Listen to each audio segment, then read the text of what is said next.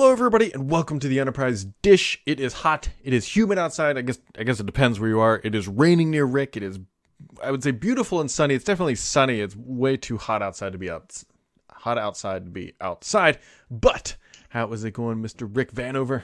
Well, I'm trying to keep cool, and here in the office it's pretty easy. The aircon is working great, but yeah, 94 to 34 Celsius, whoo, that is a hot day, baby. But I a little bit too hot. I see some really heavy rain coming in on the window over here. So I'm sure the internet and power will stay here in the office. No guarantee at home though. We'll see. Yeah, it is. It's over. Heat index is like 104. Ugh, it's upper 90s where I am. That just not. It's miserable. Why don't you go out and clean the garage? That's a great time to do that. Well, with the door shut. There, some things actually I need to put into the attic, and I've been holding off because I bet my attic's probably 120 degrees. I mean, it would just die. We'll organize it. Yeah, go. What a great time to go organize the attic. With all there's the insulation, so you better wear a sweatshirt.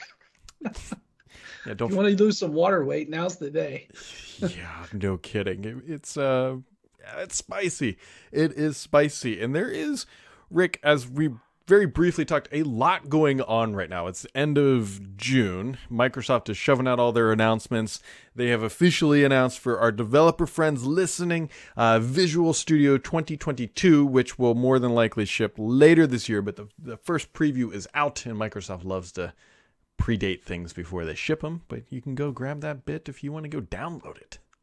Yeah, I saw that, and the one bit that I saw is that it's 64-bit.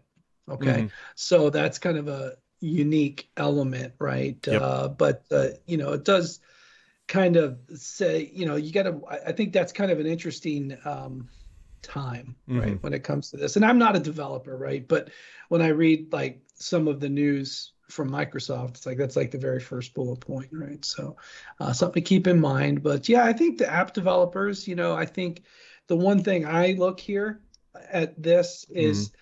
I always try to say how integrated is it with Azure, right? And yeah. It doesn't pivot too hard to being you can only do all these great things in Azure, which is one of my big fears, honestly, mm-hmm. for some of the development cycles that go in. So I thought it was kind of a natural milestone, natural progression. The developers I'm hanging around with nowadays, they jump around Kubernetes world, so mm-hmm. it's a different skill set, right? So to be watched, but there's still so many apps built on Visual Studio out in the world that updating them, businesses, it's a common currency in the data center for sure. It's also things pretty closely tied to Azure, as you, nice little segue here. Microsoft has a product, or had, I should say, called Windows Virtual Desktop. They are now officially rebranding that because they haven't officially announced, I think, any new features with this, but I think we could all figure out probably where they're going. They're now calling it Azure Virtual Desktops, which to me makes me think that they might offer Linux desktops through this experience here. Got it all wrong. It's about the new logo, Brad. It's all about the logo. Yes. So. I'll play another angle here.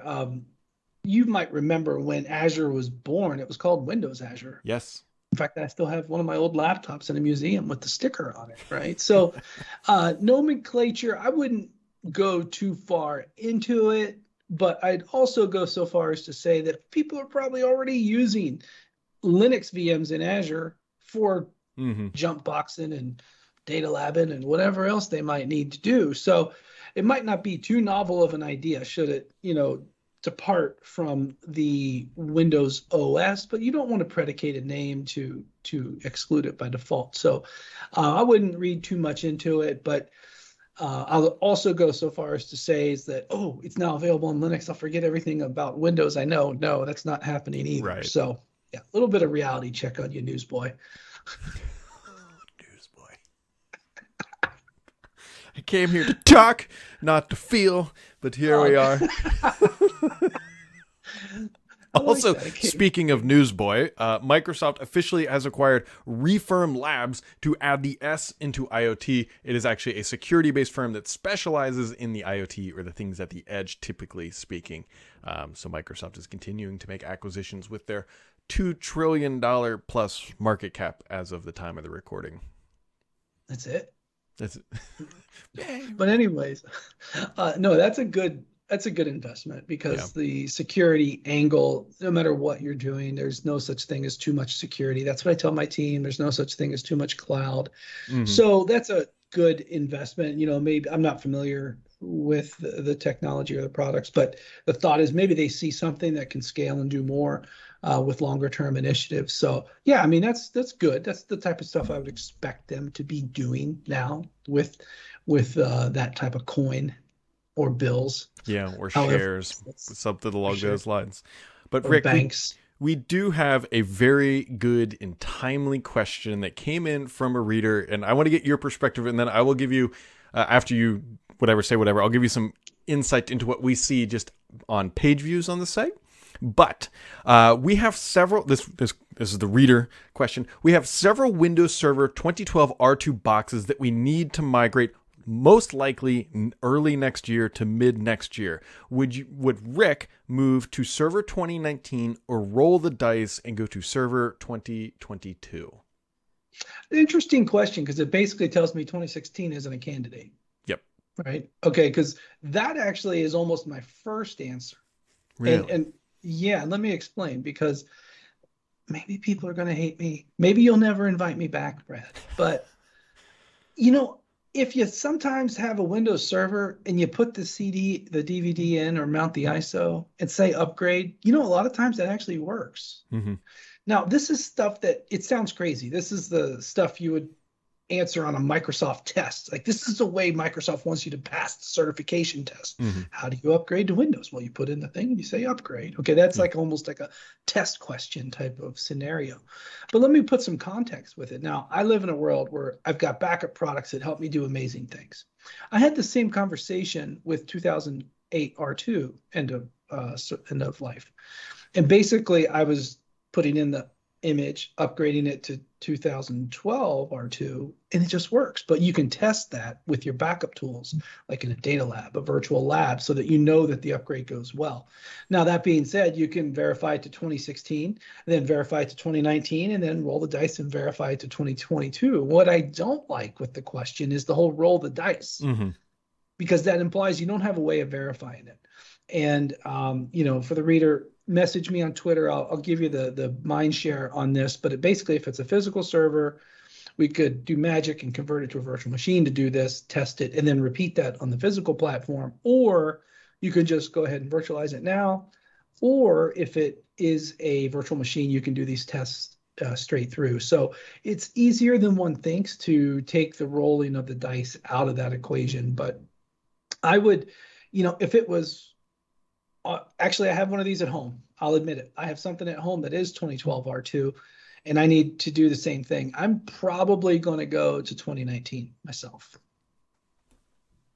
but 2016 first, because that's how the upgrade works, easy.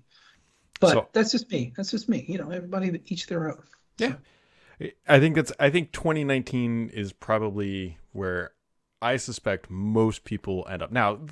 There's a little, needs to be like a major caveat to this, because Server 2022 isn't fully finalized and shipping yet. We're still in that early phases. But being the content creator that I am and the SEO master that we do, we already have guides for running, upgrading from 2012 R2 to 2019 and 2016 and even 2022. And I can tell you from a data analytics point of view, the 2019 is in the lead by a significant portion in terms of page view of people just trying to get their feet wet about where they're going to move 2012 R2. Bear shout, backing it up with data. I like that. The other angle I would add one more is that's a long-term servicing channel that still has plenty of term left. You know, there's no need to break out the bleeding edge to make it hurt, because chances are for the reader, this is an important system. Yep. That is around this long. So more I talk to organizations, you know, there's a lot going on with stuff. So it is okay to be N-1, right? Mm-hmm. That's okay. You know? So yeah, 2019 seems to bubble up. Yeah, and you can't ignore, because I know if we don't mention this, someone will absolutely email me or send me a not nice message. You can go to AWS or Azure or Google Cloud too. Your migration, if you are not buying new hardware or your hardware is starting to age out, you don't have to go to on-premises. You can actually migrate to the cloud, and there is a lot of documentation that Microsoft will very happily provide to you. And if you're large enough, they'll even potentially do it for you or give you a lot of resources called Fast Track to get you into their cloud. So, yeah, that brings up a good point, because I don't know when it will be, but there will be a time where those 2012 systems will go end of life. Yep. I want to say it's 2025. And I would fully suspect that they'll do the playbook that they did for 2008, which is give you 3 more years of updates for free, but in Azure. Mm-hmm. So I would caution, if the cloud becomes an option, if you built some sort of process around AWS, Google, or other clouds that aren't Azure, because that ongoing upgrades will be an Azure exclusive type of situation. So that's the one kind of, let's not step on the same rake twice type of problem that I want to recommend to people.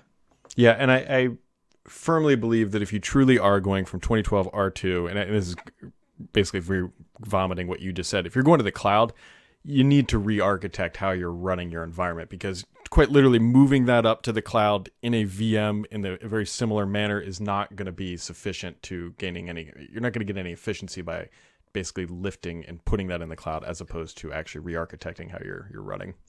Lift and shift is a great way to burn your cloud credits. Yes. Yep. Ooh, that's a great post. Hey, maybe I'll even write it. I was going to say, that is because the reality is, I think there's, and you probably have some better insight than I do, but there's a lot of different ways people move to the cloud. There's I'm a new company, like I'm not building out infrastructure, we're running on AWS, Azure, pick your cloud vendor. Then there's the people who do it strategically, right? We're like, okay, this is a 10-year journey. We're going to do A, B, and C pieces independently and move over. And then there's the panic migration, which is, I need to take all this stuff up. Hopefully not ransomware, whatever extraneous force is moving you over. And that's the method that they go, because they think it's going to be the best, fastest migration. And it's not, it doesn't always pan out that way. It might get you up and running, but then you're going to be burning real quick once you're up and running. Yeah. I mean, the cloud's model is, it's easy to get started. It's easy to come on in, right? It's easy to consume more, which is exactly the way the on-premises environment works. You need more RAM, you need more network, whatever. It's not really a concern. But the economic model is not in favor of lift and shift. I have spoken with organizations on both of the clouds that start with A, but I have spoken with organizations where lift and shift was not economical, and they re-domiciled those workloads back to on-prem. Yeah. Mm-hmm. So this can be a significant deal breaker for a lot of things. Now, and it's not just that it wasn't right-sized. It's just the whole thing. It's egress, it's RAM and those types of things. So, and then if you couple the potential audit requirements that might go with, like, for example, you can have, in fact, I wrote something about this. It will be up on Petri soon-ish. Mm-hmm. But if you have like some of the Defender services turned on, where you might need that type of stuff if it's in a cloud, that can add a significant amount of money just to have it in scope of Defender per VM. I want to say it's around $100 a month just to have that on, right? And so as I look at my blog post draft to then get numbers right as we do this live, so prepared. Sorry, $14. I thought that sounded high. So one Azure VM, 14.6. I had 146 in my mind. Gotcha. 14.6. So $14.60, that was US North Central Region Azure for Azure Defender for servers. Mm-hmm. And then you might also need it for the storage service, right? So I don't want to call it a tax, but right off the bat, $14. And then if you have how many, and then if you have how many months, I mean, that's in addition to the actual compute service. So, if you think about lift and shift with some of the things you may need, it can add up pretty quick. Yeah, it's funny. You'll see where I'm headed with this. I just participated and hung out. HPE just had their event last week. Yes. Yeah, last week. Yeah, they had Discover last week. And I sat through and I listened to a bunch of it. And obviously they are all in on hybrid. That's kind of like their wheelhouse, right? They've got their on-premises stuff. But they are also introducing some new elasticity locally, which I'm still digging into, called Silicon On Demand, where you will be able to unlock certain features at the chip level on demand without paying for it for your initial upfront cost. And it's quite literally called Silicon On Demand, which is going to be an interesting dynamic for people who are looking to potentially buy more hardware. Isn't that like your car, electronic car, you get the big battery, little battery, but it's just a license to unlock the big one. That's exactly what it is, but you pay less up front. So depending on... to be fair, more software controls on the hardware to match the model in the preferred consumption. I'm all for that, actually, because think of the agility, think of the problem it solves, where there are reasons to keep stuff on-prem. There are reasons to have full control over this data. But the allocation to, I need to double my CPU or RAM or resource or whatever, supply chains are kind of a concern now. So, hey, maybe HPE is onto something. Yeah, the other sort of business part of my brain kicks on too. And it's I wonder if HPE actually sees any cost savings as well. If they standardize on a particular set of chips, knowing that, hey, we're buying, making up numbers here, 1 million of these chips, and then we're going to skew them out separately. Beyond that, do they see any benefit from their side by having effectively fewer SKUs on the physical side, but potentially more on the software side too? Yeah, that's actually an interesting angle. They could potentially, so I don't know if you know this, Brad, but 20 years ago, I lived and did a lot of stuff in the supply chain space. I did not. And I would make some decisions about technology I would place somewhere based on service levels, and there was a brand, and a lot of times it was HPE or Dell or IBM, when I would decide what we would do. But there were scenarios where in this location, all over the world, I needed 4-hour parts, period, because the stuff I was doing was very significant, very important for that company. Everything from the mail to airport baggage to online ordering, right? But that the parts depot was the hardest thing for us to manage, believe it or not. So HPE may be onto something. Standardization absolutely would be very appealing. And technology as a service, silicon as a service, I like it. That could be actually next level revolutionary. And have it.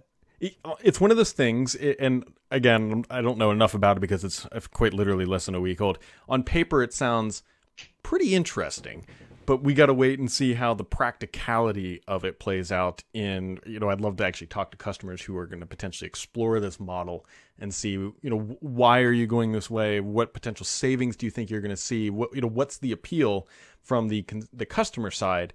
And I would love to know that narrative and then actually monitor it throughout at least a little bit of the life cycle to see if the paper promises play out in practicality. Yeah, I agree with that. I mean, HPE has a very interesting and very well-defined business model of partners, right? So if they have something, and this is the business of this business of sorts, they will enable their partners to say, hey, this is how you can, make money, honestly, on this and solve customer problems. And if you can get all three of those lined up, you have a great recipe. And HPE's great partner of Veeam's. I actually give it pretty high likelihood of success based on what I'm hearing. Yeah, of course. I missed HPE Discover last week. I'm so burnt on virtual events. I love HPE, Calvin Zito, my man. Yep.